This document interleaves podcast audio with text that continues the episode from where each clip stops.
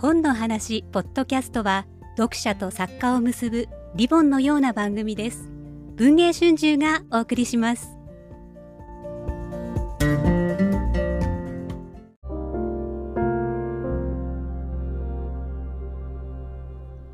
こんにちは。今日の本の話ポッドキャストです。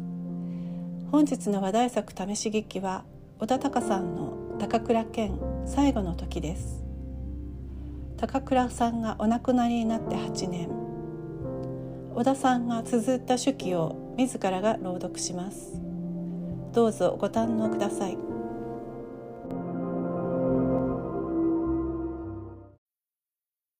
前書き。もしもし、映画俳優の高倉健ですと電話口で名乗る高倉。あ、切られた。無心にもう一度。今切られてしまったのですが、映画俳優の高倉健と申します。用事があってかけてますので、最後まで聞いてください。たびたびあった笑えない話。東映を辞めた高倉は、個人事務所を開きました。常駐のスタッフが仕事の依頼を受け、荷物を預かります。外部にいる高倉は、事務所スタッフから都度連絡を受け、必要に応じて本人が電話をかけることもありました。一人で身軽に移動するのも当たり前。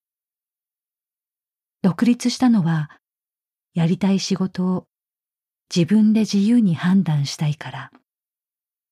何にも縛られたくないと決めたから。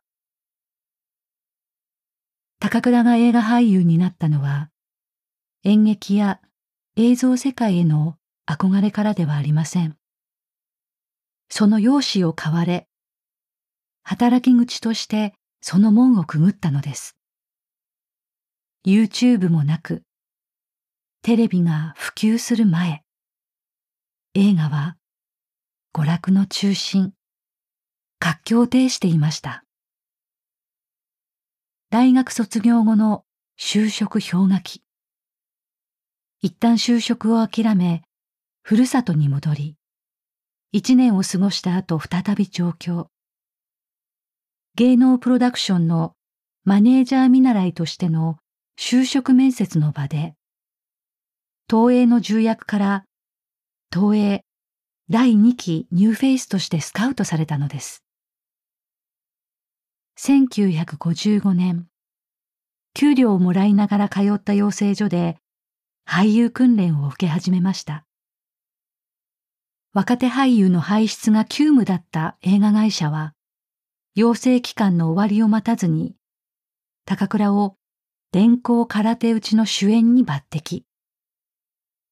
その後の役どころは、人気女優の相手役や二枚目班が多く、網走番外地、昭和残響伝シリーズなどの主演として看板を張れるまで、およそ10年の歳月が流れていました。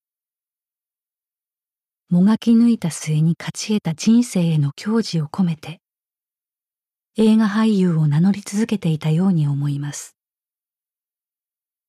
独立後、47歳の時の手帳には、訓とした15項目が書き込まれ、その一つには、いつも笑って死ねるように、とありました。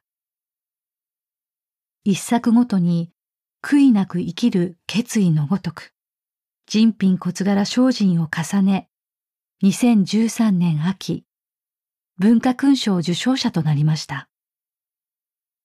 ついた職業のクラスをアップさせる。映画俳優、高倉の目標が叶えられた出来事でした。そして、2014年11月10日。58年の現役生活に幕が下ろされました。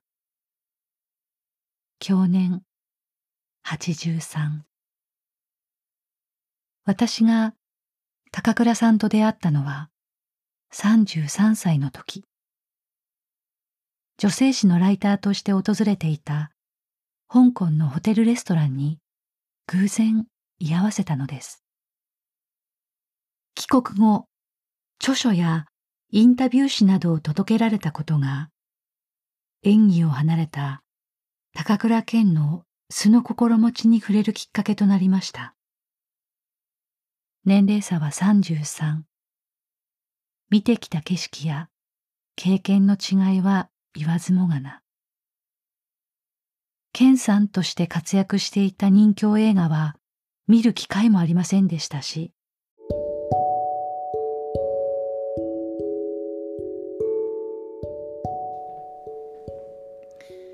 皆さんいかがでしたか？続きはオーディブルをお求めいただき、お楽しみいただければ幸いです。お聞きくださりありがとうございました。